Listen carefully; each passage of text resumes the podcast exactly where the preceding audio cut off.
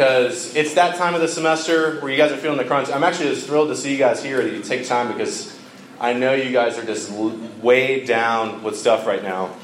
And uh, there's lots of projects and papers and tests and all that stuff. And the distraction of those papers and tests and projects is distracting you from the question that is haunting you, which is, what am I going to do after this? Um, whether this is your first year and you're finishing up and you're not sure what you're going to do this summer or you're not sure what your major is going to be, or especially if this is your last semester at App, there's probably a lot of anxiety of like, what am I supposed to do now? Like, what am I supposed to do for the rest of my life? What is a, a purpose for me? What, and if you're a Christian person or a person of faith, you're like, what does God want me to do for the rest of my life? What's my purpose? In this passage here in Matthew chapter 5, um, is a loud answer to that question um, of what should I do? What am I to do? This text I want to submit to you is, is, is a good answer to that. So I'm going to read it uh, to us. So listen, let's give our attention. This is God's word. Jesus said, You are the salt of the earth. But if salt has lost its taste, how shall its saltiness be restored? It's no longer good for anything except to be thrown out and trampled under people's feet. You are the light of the world. A city set on a hill cannot be hidden. Nor do people light a lamp and put it under a basket, but on a stand, and it gives light to all the house. In the same way, let your light shine before others, so that they may see your good works and give glory to your Father who is in heaven. I believe this is God's word. He's speaking to us. I'm going to ask Him to bless our time together. Uh, Father, we thank you um, that we can take a break here in the middle of the week. Lord, with everything around us, Lord, our lives are distracting enough, and it just feels like there's so many things to keep in mind. Um, you throw on top of that finals, throw on top of that graduation, throw on, throw on top of that internships, throw on top of that whatever's ahead of us. And Lord, we just need you to calm us. We need you to give us eyes to see, ears to hear, that we need you to, to take that distraction from us. Lord, your word has been read. And Lord, we admit to you that that is powerful enough to change us, to show us you, to show us ourselves. But Lord, we do ask, um, because you're kind, because you love to speak to us and to be with us, that you would speak to us now as we consider your word together. And we pray in Jesus' name. Amen. So as you think about the rest of your life, what's ahead of you, and as, we, as you're sent out, I want to send you out um, with this simple statement, and that's the world needs you. The world needs you to be engaged, to be involved with your whole self. I want you to imagine that you're driving and uh, you're heading somewhere and you're, you're going along a railroad track, and at some point there's lots of cars and ambulances, and then you see that this huge train full of cars all attached, has jumped the rails and is just buried in the dirt, right? This gigantic machine has gone off the rails and it's on the side of, of the road. And you have to be thinking, like, well, number one, how did this thing happen? Like, how did this, how did it get this way? Penny on the track, you know, I don't think it's supposed to do that, but maybe. But what you've got to be thinking is, what are we supposed to do now? Like, how could this thing ever be fixed? How could this stuff be put right? And tonight, Jesus is speaking to us through this passage and saying the world is not as it should be. The world, in a sense, has broken. It's, in a sense, jumped off the rails. And I think we all feel that. Um, we may not say that we kind of believe that, uh, you know, uh, philosophically or psychologically, but we know that the world doesn't function the way that it really could or should, and we don't function that way. But how can it be made right? And what Jesus says tonight is the way that he wants to put things right is through you. The world needs you. And he says, if you're here and you're a follower of the Lord Jesus, you are salt and light in the world. You exist for the good of the world. And if you're here tonight and um, you know you're like, I'm not sure where I'm at, you're not yet following Jesus, this text, and Jesus speaking here, he's speaking to his followers at the time that he was living and speaking to followers today. And if you're here and you're like, well, that's not me, I think that really still deserves your attention because the life that, that Jesus gives here um, is really an invitation to do actual good for the world. And I think that's something that we all want. So Jesus says, I'm sending you out as salt and light. And all I want to do with you is just break down what does that mean? What does it mean that you're salt? What does it mean that you're light? Uh, my daughter Bonnie, who who's five, she had a formal dinner today at school, which was a which was a fancy lunch with they had glasses and a tablecloth and classical music was playing. It was really great. It was thank you for inviting us um, to Bonnie. But um, we had to get some some parents signed up to bring ginger ale we apparently signed up to bring two quarts of blueberries and four cans of whipped cream, which is about $28.46. Um, but, so I'm already, you guys see where my mind is at last night when I go to the store. I'm like, really, we signed up for this? And so I, this morning I get up, I'm like, I gotta rinse the blueberries, I gotta get the whipped cream out and take mine to school. And I look in the fridge and it's not there. And I was like, oh, that's because it's on the counter where I left all the four cans of whipped cream and the blueberries on the counter all night, and they had been room temperature for about 10 to 11 hours. Um, and then I get to the school, and like we, we rush in, we get more whipped cream, we go to school, the blueberries are just warm. Okay, it's just going to be like, I mean, they grow out in the earth, you know. And, uh, and, um, but I get to school and I go to put the blueberries in the uh, fridge, and like it catches on the bag, and the top comes off, and like all the blueberries just go all over the all over the floor and uh, it was a struggle this morning. It was it was it was a day for sure. Um, but I thought to myself, isn't this just the world, right? Like this is in a sense our experience. Like things feel like they're working against you, but in some way the world is decaying, right? It's sat on the counter. It doesn't feel like it's the world that God intended it to be. The world is, in a sense, rotting. The Bible says that this world is passing away. But here's the thing God loves the world. He utterly loves everything that He made and He delights in it. And God says, This is what I want to do. My world is decaying, and my answer to that is you. I'm going to send you out into the world as salt. Because salt really does two things it's a preservative, first. Back in the day, there was no refrigerators to spill your blueberries in front of um, in the first century when Jesus was living. Um, there was no refrigeration. So if you had food and you want, especially meat, and you wanted to keep it from spoiling, you would pack it in salt and you would preserve it in that salt. And what it would do is it would preserve the health and the life of that food for you. And what Jesus is saying is if you know the Lord Jesus, He's sending you out to preserve life in the world.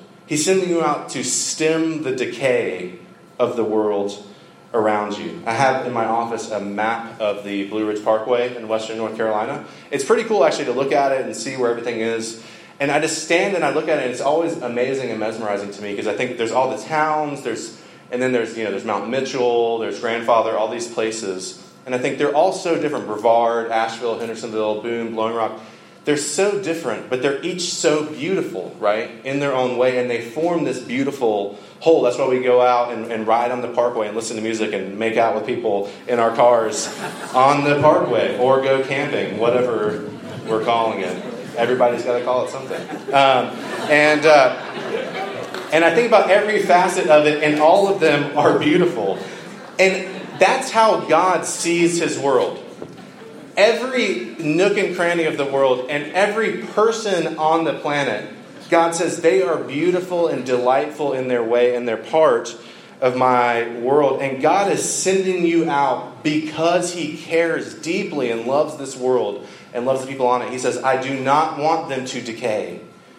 I do not want them to rot away. I don't want them to pass away. I want you to preserve them. So God is sending you out. If you're leaving here, especially, God is sending you out in the world to preserve life. But the second thing salt does is that salt obviously gives flavor, right? We have refrigerators. We don't, unless you're like, you know, got some deer jerky you're trying to do. Um, we use salt for flavor.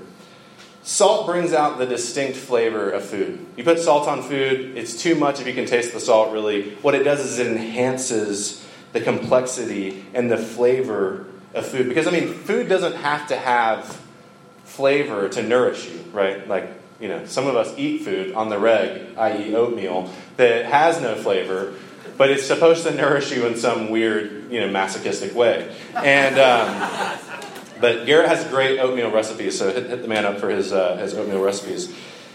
But food can nourish us without flavor. But when food has rich, good, beautiful, deep flavor, it actually nourishes our body and our soul, right? There's a sense that our soul is nourished by it. And what Jesus is saying here is I'm sending you out into the world to enhance the complexity and the richness and the robust flavor of the world. I'm sending you out as a source of delight to the world. That that's part of our role in the world is that we go out to bring the delight of God to bear on the world around us by giving it deep, rich flavor, by bringing out the complexities of what's already there. And notice Jesus doesn't say, He doesn't say, I want you to go, um, go be salt. He doesn't say, make yourself salt. He's, no, he says, you are the salt of the earth. If you're a Christian person or you're, uh, you're investigating the Christian life, everything in the Christian life is a response to what Jesus has already done for us. If you know Jesus, he has already made you salt. It's his work in you. He's given you that purpose. It's work that's already done. He is the giver of life, eternal life, true life, and he delights. Well, I mean, think about what, what delights you. I know it's that time of the semester where we start to, you know, sunshine delights us, in the, right? But it's been many days without the sun. Um, and our, del- our delight is low in the sun right now. Think about what delights you. Jesus says, You delight me. And now I'm sending you back into the world as a source of delight and life. And some of y'all um, are terrified of being salt because you're terrified of touching something unsavory. I really appreciated what Marge was saying when she was up here. Because when you have, when you have siblings that are rebellious, you know, or they, they, they seem like they're a mess, it's really easy to be like, well, I'm going to stay away from anything unsavory, and that will be my identity. Some of, some of us don't want to be shaken out of the salt shaker because we're afraid that what we'll touch isn't, is, is, is unsavory. But that's the whole point. Jesus is sending you out to be engaged in the world, to go to unsavory places, to bring flavor and richness, to preserve life um, to go out and share the delight that you have received from Jesus. The, the thing about heaven will be that we share in God's delight fully and that we know it. And we know how it feels not just to delight in something, but to be delighted in. And He's sending you out so that you will, that will rub off on, on other people. I mean, have you ever seasoned like a piece of meat? You know, it's not like if you're about to like slow cook something or you like cook a steak, you, you, you pour that salt on and you rub it in, right? You want to get every little piece of that meat so that no part of the meat is left without flavor. In a sense, Jesus is saying, you've got to go out there. You can't be afraid of touching something unsavory. That's actually what he wants to do.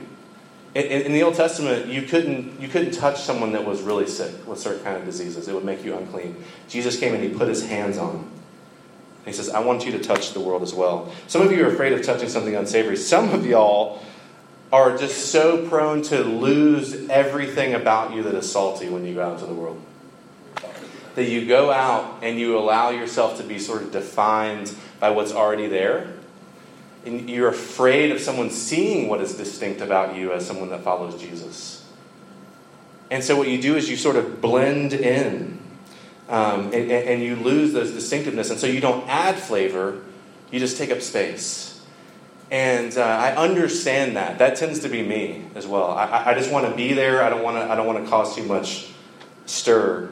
But what Jesus is saying to us, and I think really the, the trick for us here, to stay salty, as it were, in the world, to keep that flavor, is that you have to be constantly nourished in Jesus and with His people. And that means, especially if you're leaving here, but also, if you're staying here, you need the church badly.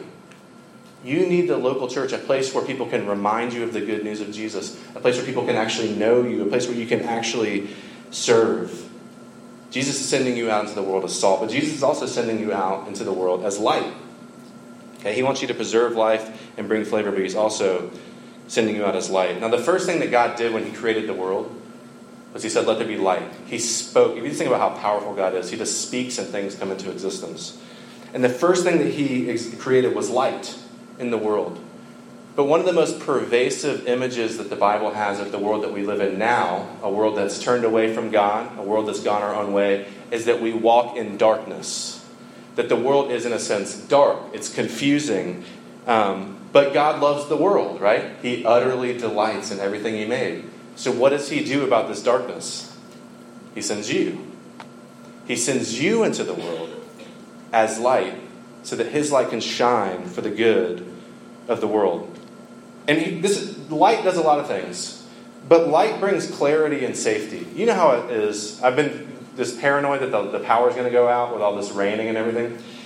Because you know how it is where you're just like, you're kicking it in your living room or your dorm, and uh, you're hanging out there, and everything's right where you want it to be. You know, you got the diet Mountain Dew, but does anyone diet Cheerwine? You know, right over here. You're studying. You got Netflix up, right? And then the power goes out, and everything that was very familiar to you, and you knew everything was, is suddenly like an instrument of death to, to your life, right? Because like there was stuff on top of you, like I don't even know how to get up. How do I walk to the bathroom? Um, it's all super confusing when you're walking around in darkness and you're feeling around, right? And when it's dark, you're more prone to knock into something and destroy it, right? Just by walking around. You're more prone to bust up your knee, you know, on the, on the side table. And what God is doing is saying the world is dark, and what that means is people are walking around and they're hurting themselves and they're hurting other people and bringing destruction because they can't see.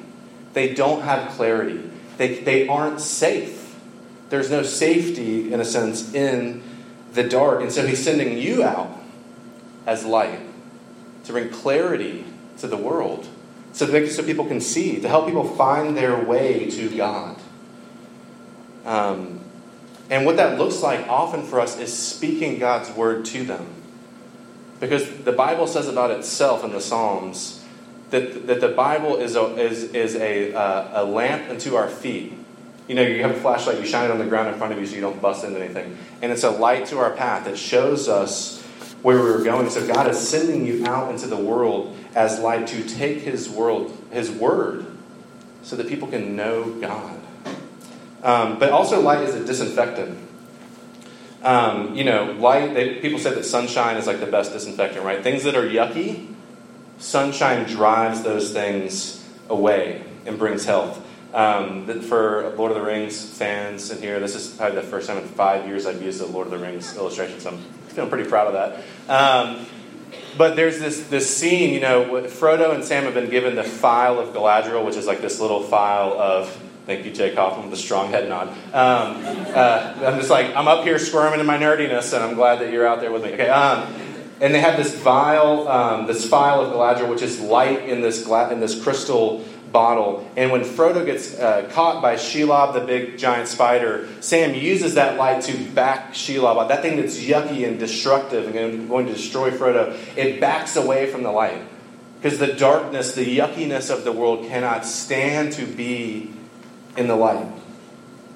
God is sending you out, if you know Jesus, as a bearer of light that backs down the darkness that cleanses out that which is yucky. I won't use names here, but um, a student uh, that I know well and love was telling me recently about. I was like, "You doing okay? You look a little bit rattled." And she said, "Yeah, I just my favorite pr- professor just like just kind of yelled at me, but like I deserved it." And I was like, "Oh, what is it?" You know. And she said, "My professor gave me. I, I really respect him. He gave me my paper back, and he said." I gave you an A, but I should have given you an F because you chose a subject that was really easy and it was beneath you to write on it, and it disappointed me. And I gave you an A, but you deserved an F because you could have done better. And when I, I just think about that story so much as I think that is disinfecting light. That's someone that's loving you enough to say, You're so much better than this. Like, you're so much more valuable than this. Why are you, why are you selling yourself Sure. And as Jesus sends us out into the world as light, what we're saying is, you know, life without God, life that is lived for ourself, for our desires, or for the desires of others, for the agenda of others, anything other than a life that is around God, for God, in God, is inherently limited and inherently destructive because it folds back in and destroys itself. And we all desperately need other people to help us see that. We cannot see that on our own. We're all bent toward our own destruction. And Jesus is sending you out into the world to push back the darkness, to push back that which is decaying and filled with death. Are you okay just telling people, I think this is hurting you? God has something that is more beautiful and rich for you than this. And can I help you? It, it, same for me. Can we go move toward that light together to find health? But lastly, what light does, and I think this is what's most important, is that light gives hope. Um, light gives hope in the darkness. Uh, my wife and I went to see A Quiet Place the other night. It's really good. They're getting a lot of yeses. Okay, so affirmed. Um, it's really good. The, the, the, the, basic gist of the story is that John Krasinski and Emily Blunt, like those two would ever be together, um, are, are, uh, are living in a world in which there are monsters that are blind, but they respond to sound. And so they have to do everything in, in silence. And they have no way of communicating with the other people in the world, right? Because they have to be quiet. They walk around with no shoes. Um, but at night, they get up on top of this silo and they light a fire on top of the silo. And there's these great scenes of them being on the silo and looking out on the hills and seeing these other pinpricks of light that come up on the hill.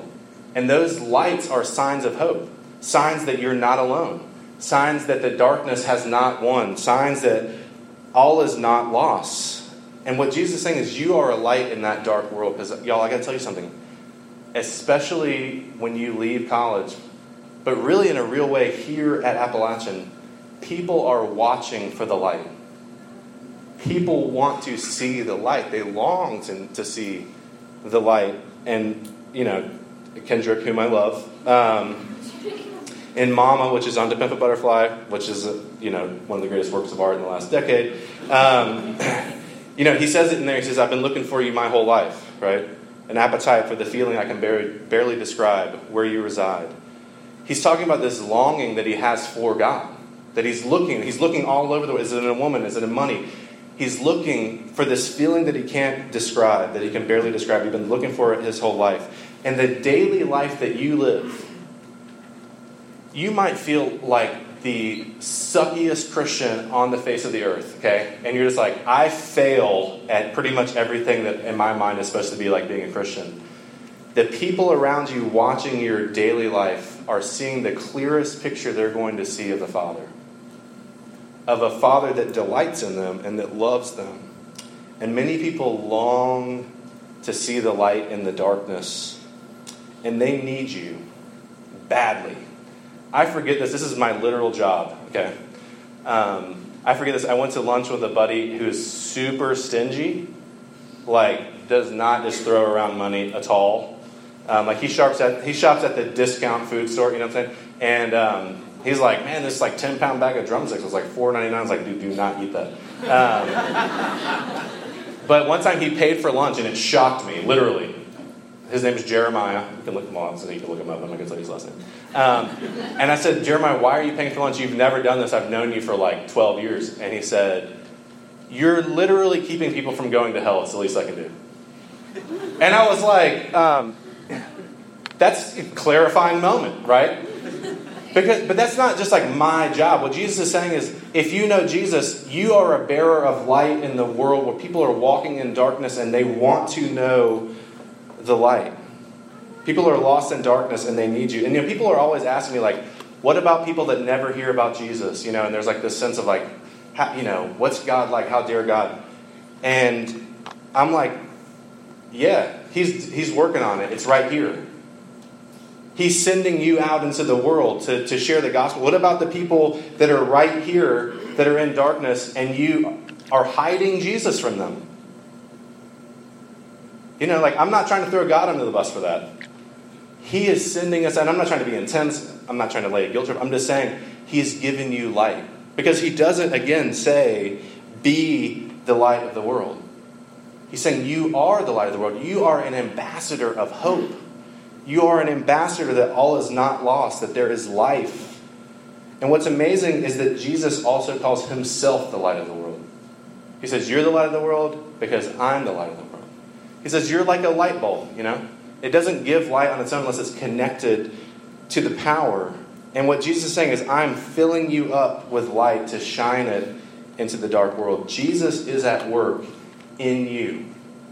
And yes, I mean you. The person just feels like I just I I want to follow Jesus, I just struggle. Jesus is shining his light in you. Because when Jesus was at the cross, when he was taking upon himself that which we deserved, because of our the way that we bring destruction to the world, and the way we turn away from God, the city he was in, Jerusalem, was plunged into total darkness. Everything went totally dark for several hours.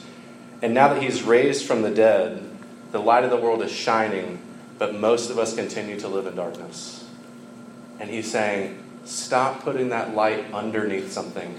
I'm going to shine out into the world because the world needs you. Each of you. The world needs you to be involved. And my plea to you is please show up. Do not disappear into your own life. It's real easy to do. Do not disappear into the world, but allow light to fill the room. And uh, a couple of takeaways. To, un- to uncover the light, some of you need to take yourself less seriously. And what I mean by that is um, not that you'd be more goofy, you know, just be more wild, just be like more carefree. What I'm saying is some of you need to take yourselves less seriously by dealing with your stuff. Um, we all have emotional hangups. We all have past things that have happened in our past, past hurts. Um, you know, most of us have mental health issues, okay? And we, we take those issues and we just make them ultimate in our lives and we define ourselves by them and we make them so big and take them so seriously that we never do anything about them. We never move into them. We never move toward health. We never take a path toward actually walking. Um, counseling is fantastic. Please go. It doesn't mean there's something wrong with you. It means that you're a human being. Seeking reconciliation with other people and finding forgiveness is good, and there is a path to that. And so I say, take yourself less seriously. Like, like just go like, I have issues. I, I okay, I, I and I can begin to work through them with the help of the people around me and the help of God, the help of professionals, because there are paths toward health and forgiveness. And some scars will never fully go away, but they will heal to a degree. And you may always walk with a spiritual limp in your life. Um, but Jesus has a path for you. And some of our spiritual maturity is stunted just because we wallow in our stuff. And we just need to start taking ourselves a little less seriously to say, like, I can begin to work on this issue because there's help for me. But some of you need to take yourself more seriously. And what I mean by that is, um, I learned a word yesterday called satisficed. It's like um, satisfied and sacrificed in the same word. And that's when we kind of take the thing that's in front of us, the first option, and we just like, we're just, you know, settle for that. And we cut ourselves off from the good thing that may be ahead of us. Um, we don't want to wait for more options. We settle for lesser loves. The God of the universe that made you delights himself in you. And he wants you to delight in him. The whole purpose of your life, from his perspective, is for you to enjoy him. And, and, and yet we, we, we just mess around. We, with the pleasures of the wealthy, the pleasures of the hookup, the constant avoidance of discomfort in our lives keeps us, it satisfies us from that which is true and real. But y'all, the opportunity is too great. And you're too worth it. And God is too much at work in the world. You have too much potential as salt and light. But in order to do that, in order to live that way, to live that fully, to live that beautifully as salt and light, you have to know Jesus fully.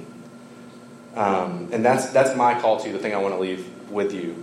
Um, I was texting with Olivia the other day about our, our children's names, and um, because our, our, daughter Georgia, her name is, means farmer.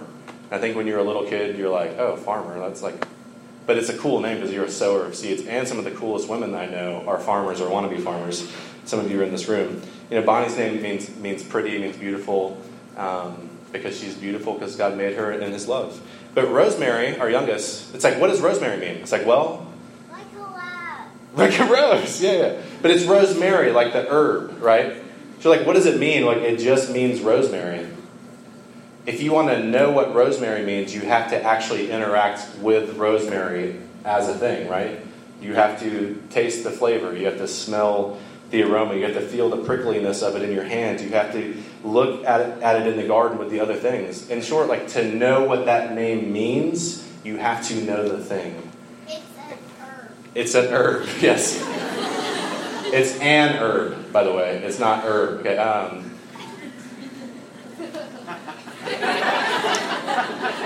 and the point there being, if you want to know the meaning of that name, you have to know the thing that it's named after. And Jesus calls you Christian. And he says, to know me and to find your place in the world, to know how much the world needs you, you have to know me. And the good news is that he makes himself knowable to all of us. God is at work in this world, and he is using you. Let's pray. Father, we thank you um, that you are at work, that you love us, that you love your world, and you're at work setting everything to rights. You send us out as salt and light. And Lord, I don't know how that lands with everybody in the room, but I ask that you would give us courage to face our stuff, to go out into the world, to not retreat, to not just knock ourselves to the sidelines with petty things, but Lord, that we would have a sense of your delight, your love in our lives, Lord, and that we would do good in the world because you're at work, Lord Jesus. Lord, I think of those of us that are, are in our finals and are facing the end. Lord, and I just pray that your grace, mercy, and peace be upon us. I pray in your name, Jesus.